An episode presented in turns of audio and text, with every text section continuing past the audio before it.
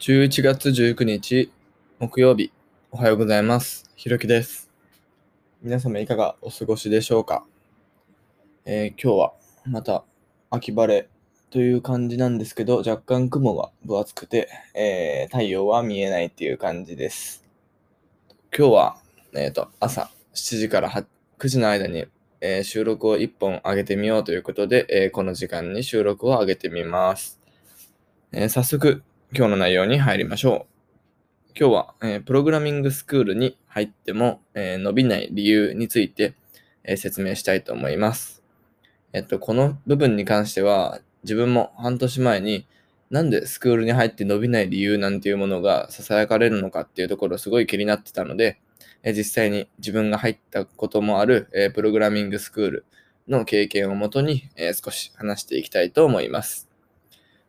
えっと、それをまあ話す上で、まずちょっとスクールについて、えー説明したいんですけども、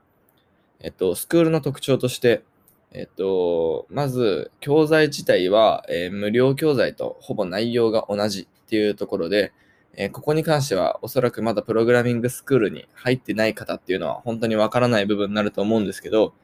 えー教材自体はもう本当に無料教材、例えばドットインストールだったり、プロゲートだったり、えーそういったものとほとんど、えー変わりません。まあ、若干、えっ、と、スクールの教材の方が見やすいとか、まあそういった部分あるんですけど、えっ、と、そんなところは大差、まあ大きい差は別になくて、全然、えっ、と、無料教材で賄えるものになってます。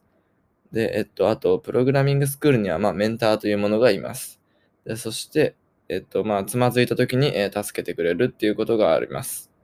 で、まあ、こんな感じで、まあ、スクールの特徴を今挙げたんですけど、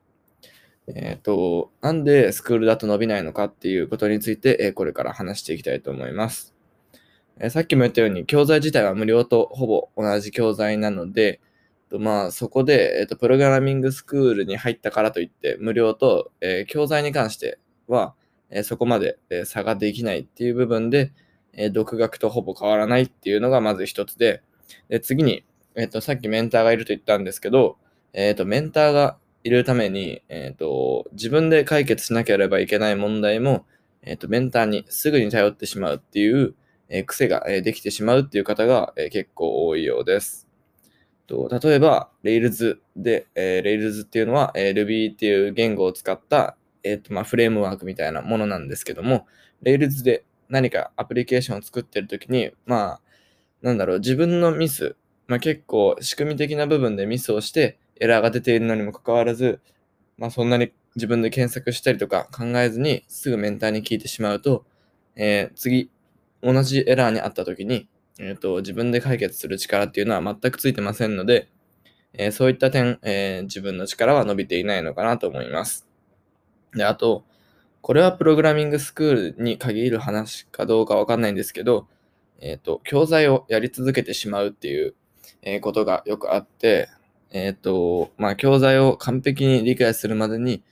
えっ、と、やってしまうっていうのは、えっ、と、すいません。これはもしかしたら独学の方の、えー、とデメリットかもしれないんですけど、まあ、とにかく、まあ、やり続けてしまうっていうのは、えっ、と、インプットがメインの、えっ、と、やり方になってしまうので、あまりお勧めはできません。で、あと、プログラミングスクールに入ると、アウトプットの量が、えっ、と、減ってしまうっていうのが自分の、え感想です。えっと、まあ、プログラミングスクールには、まあ、教材がバーって用意されていて、まあ、それをやっていく形式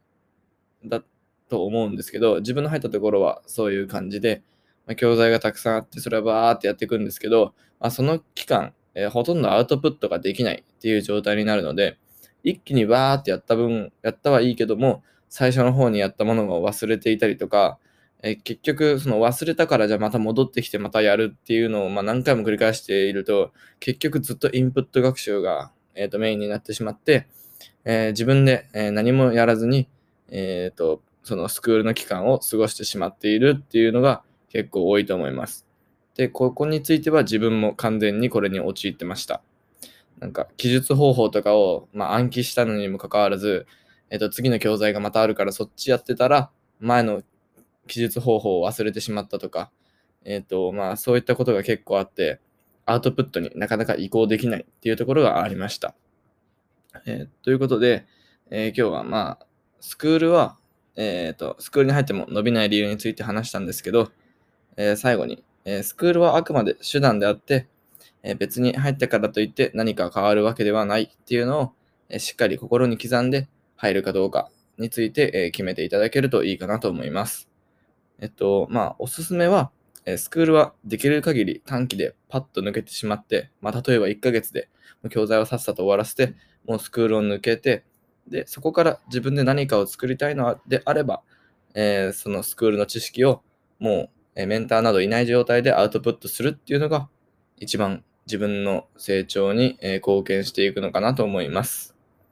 えーということで今日はプログラミングスクールに入っても伸びない理由について自分なりの意見をちょっと共有してみました。えー僕の配信が面白いと思った方はぜひフォローの方よろしくお願いします。これからもこういった感じでプログラミング初学者向けにえ情報発信していきますので、えーぜひ聞きに来てください。ということで、えまた明日お会いしましょう。ひろきでした。